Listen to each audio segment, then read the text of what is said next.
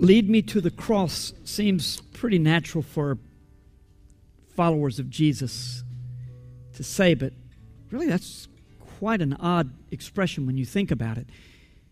It's akin to saying, Lead me to the guillotine, lead me to the gallows where I'll be hung, lead me to the electric chair, to the gas chamber, to the table where I will be lethally injected. Lead me to the cross.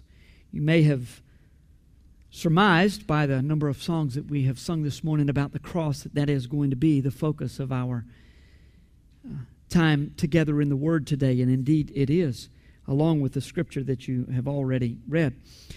Let me ask you, what is the craziest thing that you've ever heard that turned out to be true? I mean, those some of you are, are, are old enough to remember when they said we're going to put a man on the moon. And you thought, that's crazy. There are some people who still believe that we never did put a man on the moon. Those are the same people who believe that worldwide wrestling is true, you know, that it's, that it's legit. Strange. You may also remember uh, when it was said, you know, there's a pretty good chance that a Hollywood movie actor is going to be president of the United States. And you thought, that's crazy. Maybe in more recent times you heard that somebody was going to run for student body president and you said, that's ridiculous. And they won. He or she won. Or, maybe you've you heard that this guy's going to ask out this really hot girl, and you said, "Boy, this is going to be funny," and they're married. I mean, you just it, it it it came true. You thought it was the craziest thing you'd ever heard, and it came true. Well, today we're going to talk about what some people think is the craziest thing they've ever heard the gospel. For those of you who believe in Jesus, doesn't seem crazy at all, but just stop for a minute and think about what it must sound like to someone who didn't grow up in church, someone who doesn't know about Jesus at all, and you tell them the gospel and they say, Now, okay, wait, let, let me get this straight. You believe that God was born as a peasant and he grew up, never did anything wrong, but the religious leaders had him put to death horribly beaten beyond recognition, even, and crucified. Three days later, he came back from the dead, no worse for the wear. And then he went up to heaven where he sits at the hand of God, except that he is God. And there's another God, too, the Holy Spirit, and yet all they're one. And one day he's going to come back riding on a white horse. That's what you believe. Right. If you've never known about, heard about the gospel, it seems foolish. That's the way it seemed to the people of the first century. The Greeks and the Jews we'll be talking about in a little bit. Well, we've been talking about the gospel for over five months here at Grace, so obviously we don't have a problem with that. We believe it to be true. The gospel doesn't make much sense before a person is saved, but after one comes to Jesus, he or she sees it sees it for its brilliance. It is a brilliant plan of God, but it makes absolutely no sense to one who doesn't know Jesus. Let's look at the definition of the gospel that we have been following for these five plus months. The just and gracious God of the universe, in response to hopelessly sinful people, sent his son, Jesus Christ, to live the life that we can't to bear his wrath against sin on the cross, and to show his power over sin and the resurrection, so that all who respond to the Holy Spirit's call to repent and believe in Jesus will be reconciled or made right with God forever. Right at the center of this definition, right at the center of the gospel, right at the center of everything, right at the center of all history is the cross of Jesus Christ. That's going to be our focus today. Jesus is at the center of all Scripture. He, he is the center to which all Scripture points, particularly the cross of Jesus Christ. Our text today is 1 Corinthians 10, excuse me, 1 Corinthians 1, verses 10 to 25. Typically, we would stand here and read the word, but we've already read our text today. It is, however, a good time to stop and, and pray and ask the Lord's presence to be very real to us this morning. Let's, let's pray.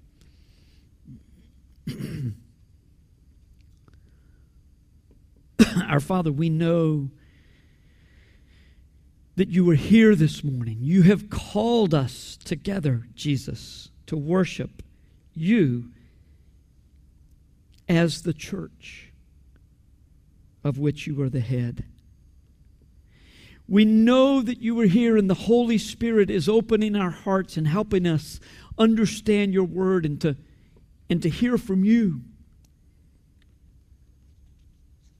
And oddly, at the same time, we invite your presence. And as we do, we just are asking you, Lord, to open our hearts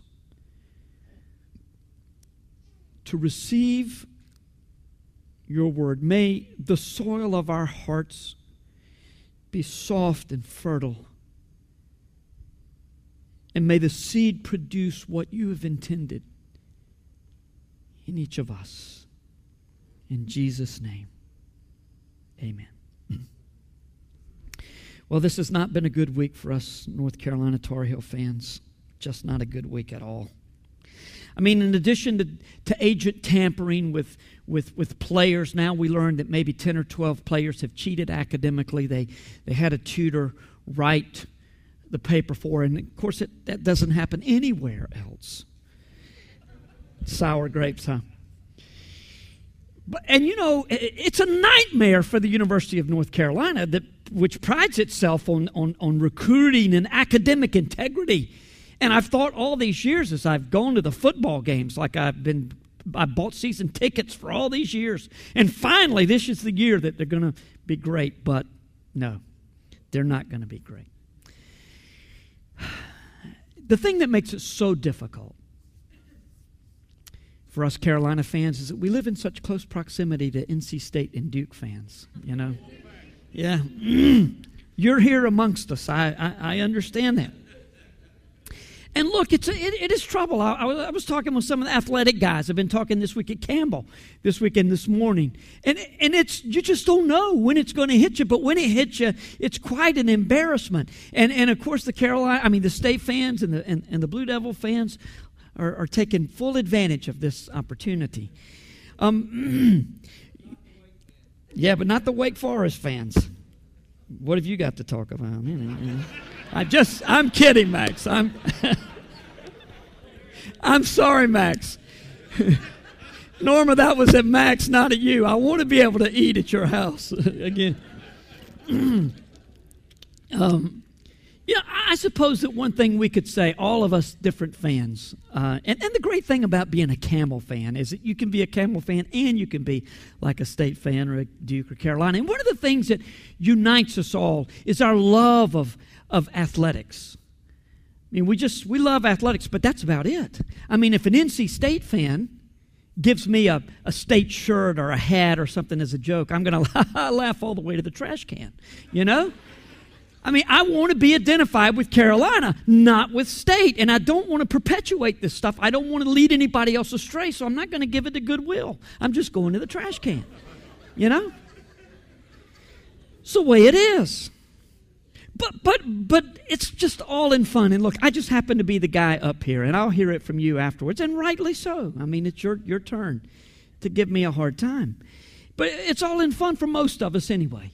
It, it, it's much more serious when people differ over philosophies of business or, or politics or religions. We, we can be civil with those uh, that we have differences, with whom we have differences, but, but the lines that are drawn are deeper, they're more discernible, and they're more serious when we start differing in those areas. What about the church? Well, a good bit of the New Testament tells us that the walls that would naturally divide us have been broken down in Jesus. Jews and Gentiles, men and women, slave and free. That may not be such a big deal to us, but it was a big deal in the first century. We have other things that separate us that are a big deal in the church sometimes, but in, in, according to Colossians 3:10, all of these distinctions are no longer significant. There are no differences between us. Jesus breaks down the barriers, enabling genuine relationship to flourish, not only with Him, but with one another. Because of those broken down walls. The gospel of Jesus does that for us. Just wasn't so at Corinth. The people at the church in Corinth were, as we have seen in these last few weeks, struggling to get along with one another. You know, when I decided several weeks ago to preach from this text on this day, my f- intention was to just just to preach about the centrality of the cross in the gospel. I really didn't plan to talk about unity. My goodness, we've been talking about unity for about 4 or 5 weeks in a row now. But you can't separate verses 10 through 17 from 18 to 25 you can't just you can't just jump in at 18 the, the talk about the need for unity in the church just flows right into the cross and the cross speaks to the struggles that they were having in corinth. At corinth it was much worse than saying all right carolina fans here duke fans here state fans over here. It was way worse than that. People were lining up behind men and, and, and as they did so behind these particular preachers and as they did so, they were dividing from everybody else. All right, everybody that's for Paul, get over here, or for Apollos over there, or Cephas, who, who is Peter, over here. and some apparently were pulling the really spiritual card and saying, well, I'm following Jesus. Now, obviously, that's the goal that we all follow Jesus, but according to the way that these people were doing that, it, it was just part of the competition that was going on. Weren't, it wasn't really that they were being that spiritual, they just were trying to project this spirituality. Paul addressed very directly those who wanted to use his name to divide themselves from everybody else and, and to claim spiritual superiority over others. Was I crucified for you? Paul said.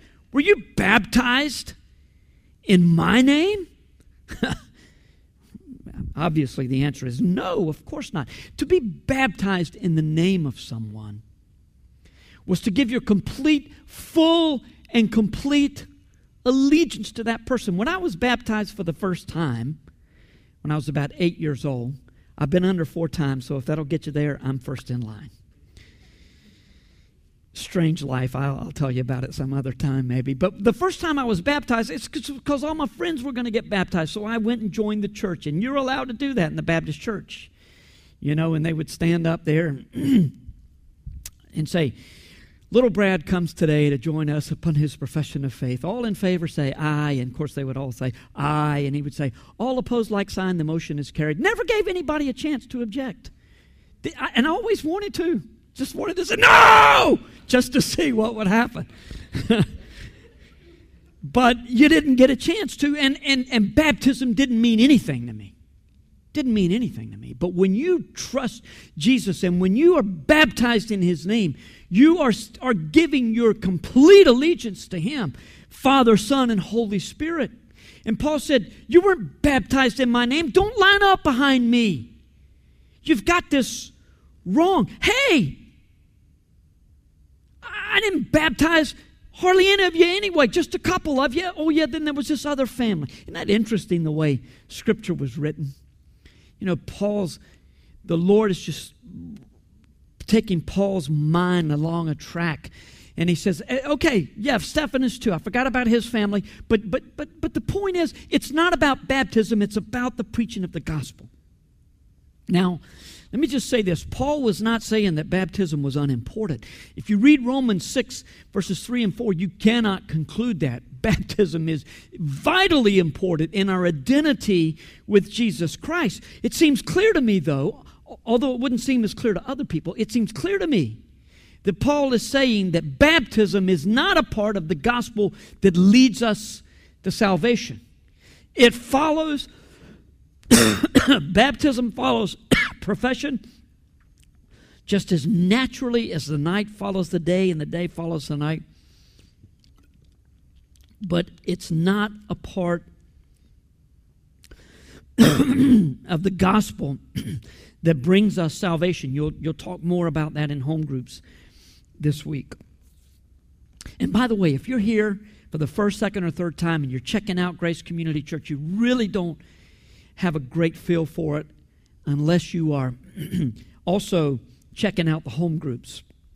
We're going to talk about that in a couple of weeks uh, pretty extensively what it means to be connected with a home group, that type of thing. So, want to encourage you to get in there, and we'll be following along this year as we go through the Gospel of, uh, or excuse me, the book of Acts, um, where we will find, by the way, that it was inconceivable for the, for the early church to, to think that a person could be saved but not to be baptized.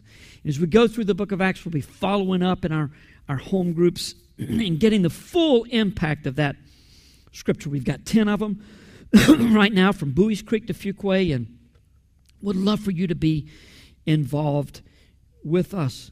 Well, what, what Paul was saying about baptism is that when you're baptized in the name of Jesus, He's the one you're to follow. But the Corinthians were using baptism, excuse me, to line up behind these people and say, hey, this is the right way over here. Come over here and follow us. Paul was saying, though, there's no power in this group or that group. The power is in the cross, it's in the cross of Jesus. Now, now the cross just doesn't make sense to the world. In fact, while the Corinthians were di- dividing up into these four groups, Paul was saying it's much simpler than that. People are divided into two groups those who follow Jesus, those who don't, those who understand the cross, those who think it is ridiculous. The cross is right in the middle and it divides people. Those over here say, say that is ridiculous, and those over here say, oh, Oh, I am so grateful, Jesus, that you made a way for my sin to be forgiven and for me to live eternally with you. Utter nonsense. Salvation. Two groups. When you think about it, the cross really doesn't make much sense at all before you trust Jesus. It doesn't make much sense until you believe. The world says, Show me, God, that you exist, and I will believe.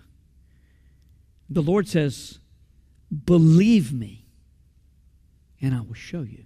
John 7 17. Now, you. That's a verse that you need to become familiar with. When you're talking to people who think this is just utterly ridiculous, you need to know about this verse and talk to them and saying, you know, Jesus said, if you'll just believe, if you'll obey the words that I tell you to do, you'll know whether I'm speaking merely as a man or whether I've been sent from God.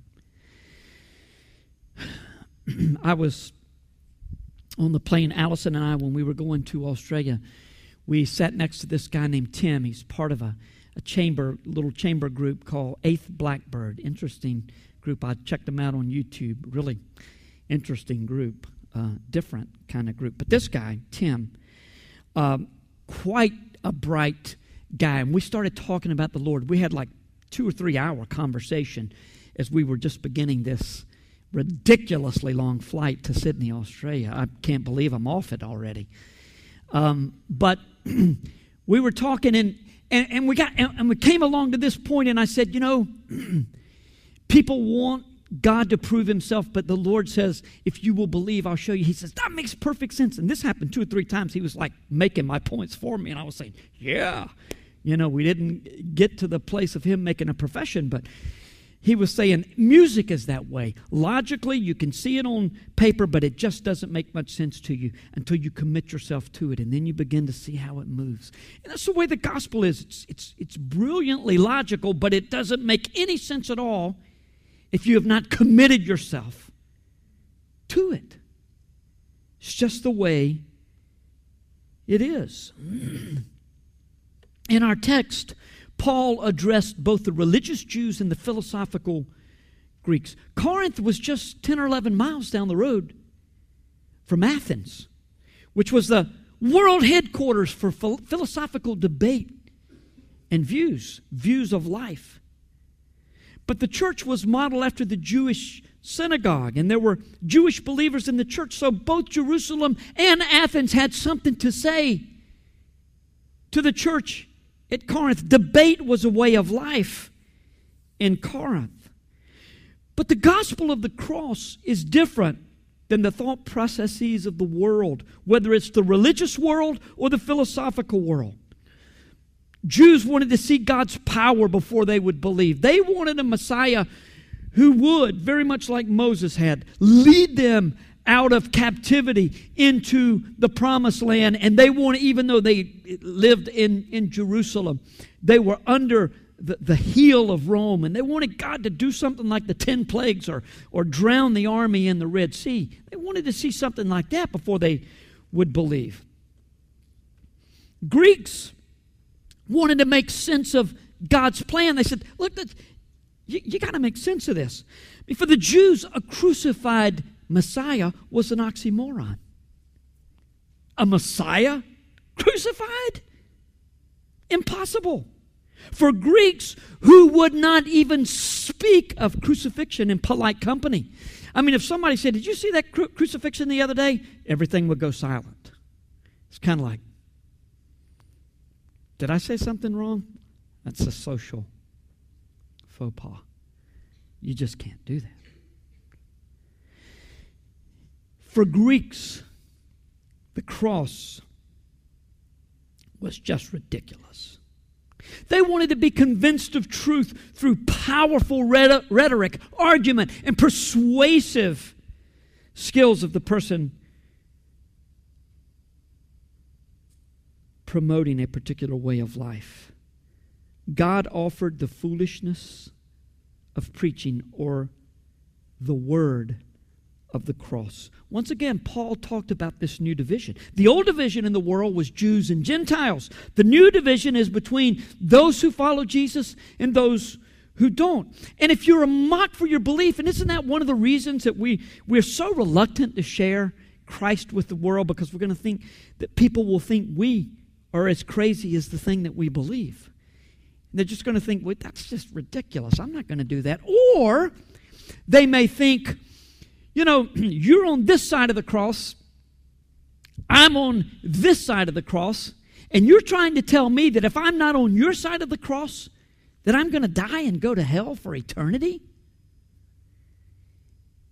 And in all honesty, you have to say, yeah, that's what I believe. I, mean, I say it with a broken heart, with, with a, I'm not saying it arrogantly, but that's hard to say to people. But just remember when people mock you for your belief or they're angry with you, the foolishness of God is wiser than men. And the weakness of God is stronger than the mightiest man. In context, the placement of the cross in the center of the gospel is why there is no room for division in the church. And the cross is a perfect place to find unity because when we take up our cross and follow Jesus as we're commanded to do, there's little room for division. It's interesting, and I can't remember which side of the cross I've got a, the believers on and the non believers. I know that you're listening intently, wanting to make sure you're on the right side of the middle of the room. But all right, let's say the believers are over here and the unbelievers over here. The non believers are like this, and they're all over the place. Those who followed Jesus, though, were huddled up next to the cross. And what was happening in Corinth was, you know, all right, I'm over here, I'm over here. And it's a contradiction. It's a contradiction. I mean, when you're on the cross, your focus is where it needs to be on Jesus. What, what are we going to say? You know, you're hanging on a cross and you say, hey, I don't like the way you're hanging on your cross. I mean, that's silly. It's absurd. It's, it's the same kind of absurdity that Paul was saying Was I crucified for you? Were you baptized in my name? Or, or if you're carrying your cross, cross up the hill, say, Hey, you look ridiculous carrying your cross that way. How are you going to be properly crucified if you can't even carry your cross up the hill the right way? We don't say those things when we die to ourselves. When we die on the cross. When we assume Jesus' cross, when we take his cross upon ourselves, we live the gospel.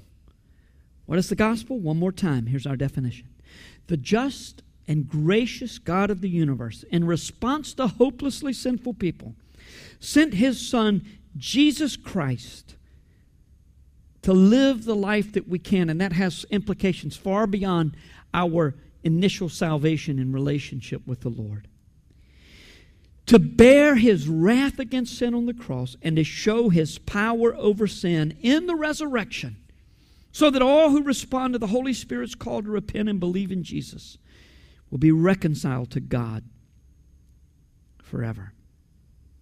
Jesus died for us. And in so doing, he took our sin upon himself. The sin that had separated us from a holy God.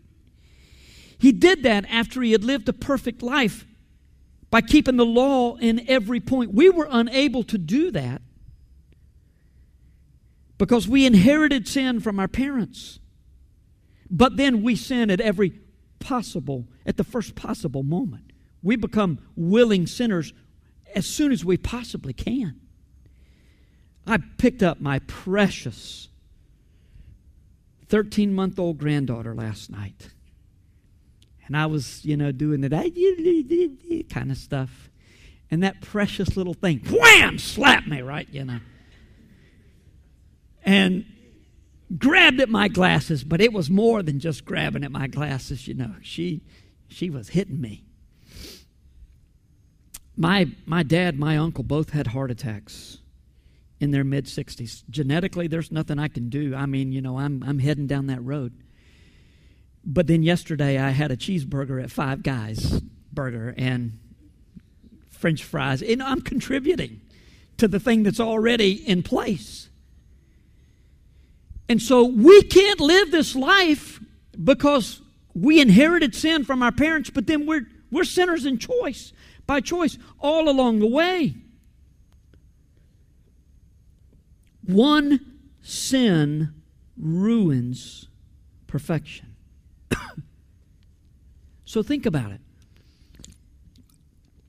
Jesus lived the life that we can't. and then died on the cross that we might live. when we yield to the cross, we die to ourselves, and Jesus lives through us a life that we'll never be able to live in our own strength. Behavior modification in the Christian life is not the goal. We can say, I'm not going to do this, this, and this, and, and, and that's all helpful. But look, it's impossible to live this life before or after you're saved. If Jesus doesn't live it through you, you don't have much choice. We don't have any chance, really, of living this life. So, better to die to ourselves and let Him live, as we've said many times in this presentation of the gospel, this study of the gospel. It's not about better behaving, it's about better believing.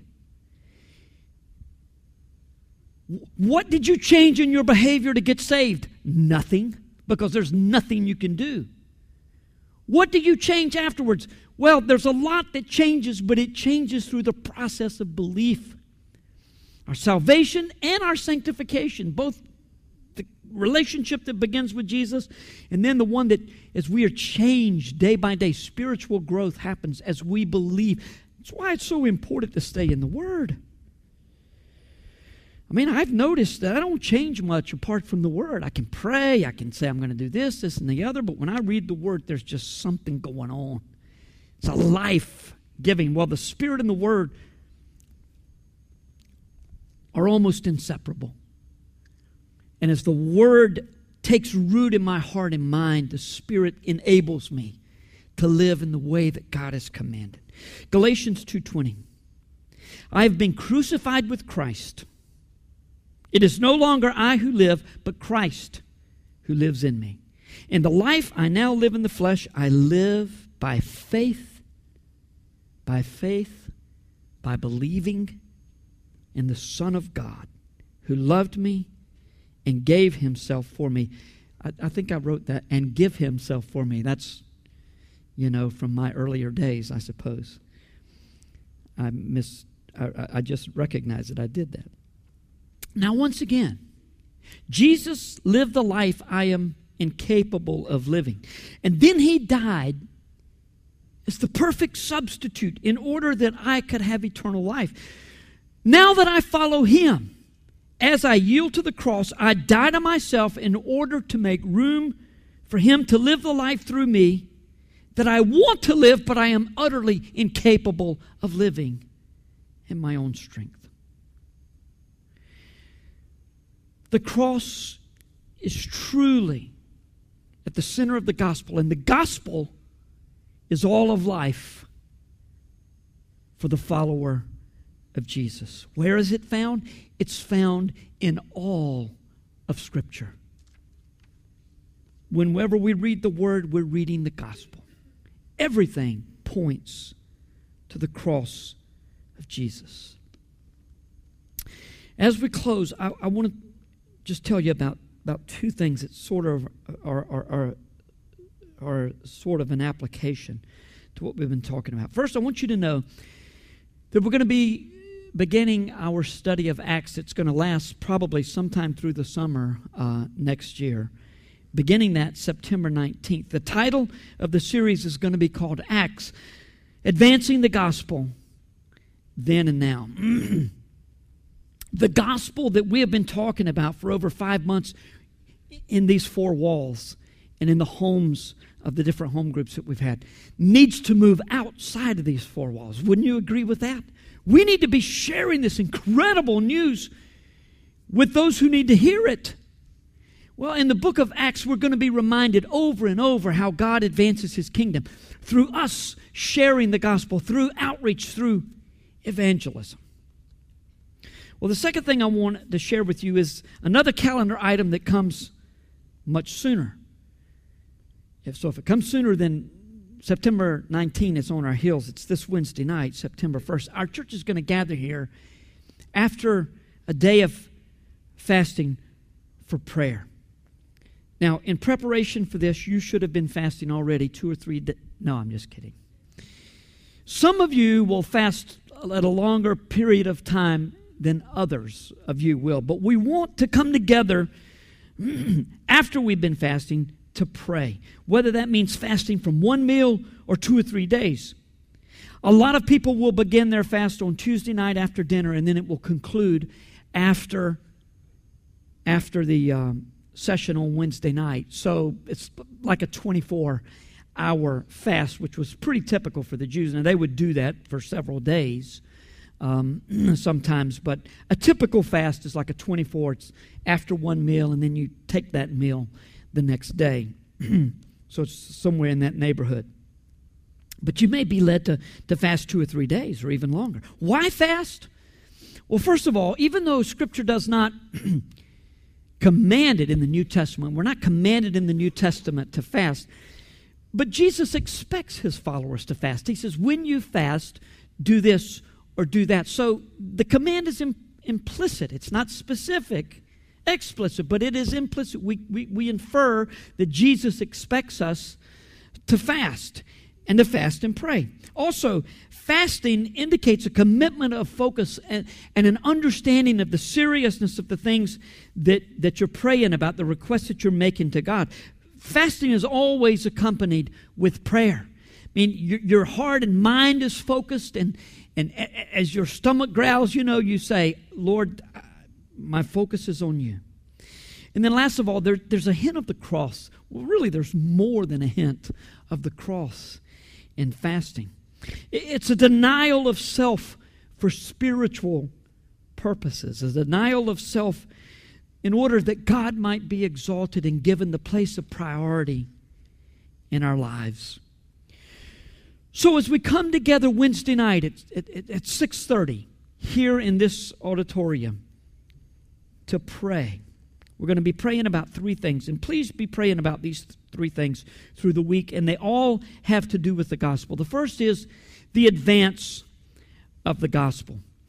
If the gospel is the wisdom of God, it doesn't matter how foolish the world thinks it is, we've got to share it. The way that God has designed to call people to himself is for us to share the gospel. And if nobody had shared it, if they had just sat on it, you wouldn't we wouldn't be here today.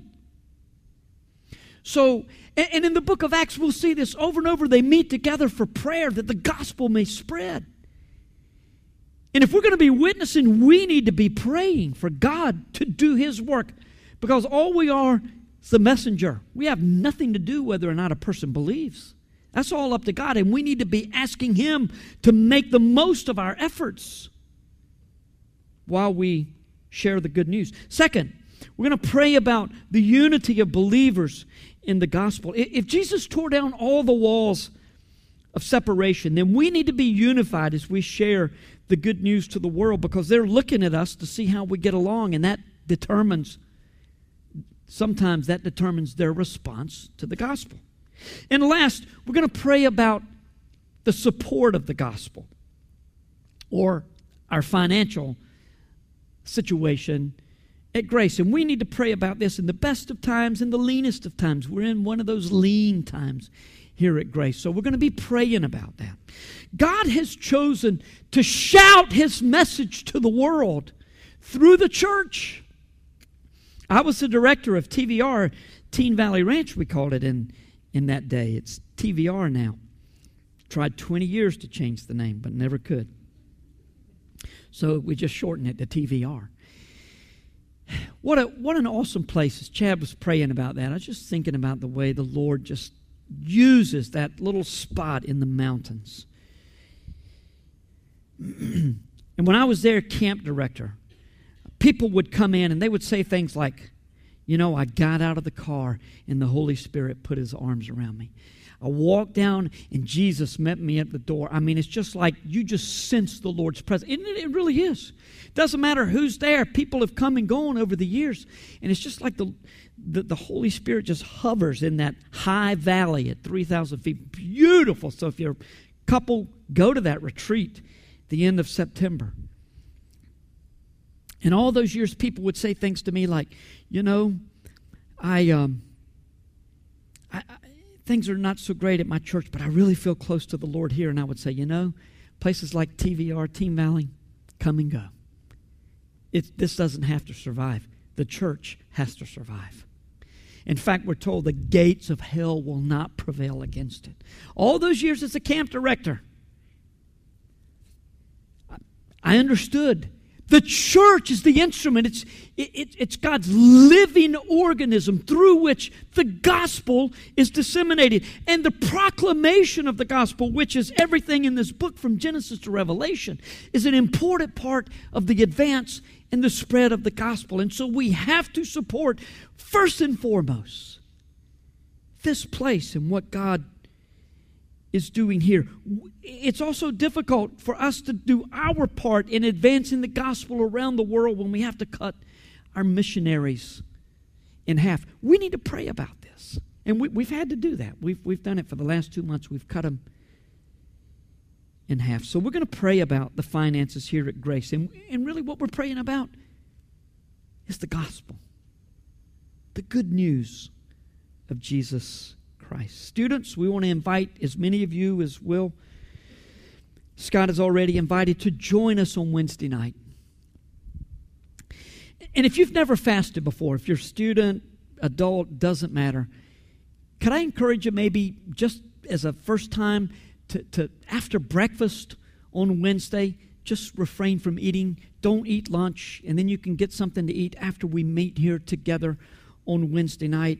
Or for some of you, um, it may mean giving up your afternoon snack. You know, that's, that's your idea of fasting. But look, take just, just start easy if you don't think you can do this. Start easy and say, Lord, help me to do this. I'm just gonna, I'm not gonna eat lunch, and, and then after we meet together. Or if you can't be here, you would very much like to be here. At least participate with us in this as much of a 24 hour fast as you possibly can and pray about these things. We'll be sending this list around to the, to the church family uh, this week. So please join us as we pray about our response as a church to the gospel. Well, I'm going to close in prayer. And Mike Moneypenny is going to come and talk about our benevolence fund. We take an offering at the end of every month, and we are committed to doing this in spite of what the specific needs are of the church. Look, there are people in the church who have great need, and we're and outside of the church who are coming to us all the time. Can you please help me? One of the ways that we share the gospel, both within the community and outside the community, is to help people in need. And then um, the worship team is going to lead us back to the cross. Let's pray. Our Father, we um, confess that we don't think much about your cross. We, we think about survival in this world. And And, and, and the cross, and, and, and that survival comes in many ways economically and physically and, and spiritually and socially. We're protecting. And, and, and the cross is, is the exact opposite of protection. It's, it's the ultimate contradiction to survival. And Lord, you've called us to the cross.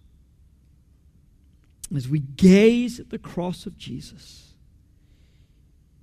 may we be drawn in recognizing that the only way to truly live is to die. And may we do so willingly. And may we, as the apostle Paul said in Galatians 6:14, find glory in the cross. It's the only place we'll boast. And may we find life. In Jesus' name.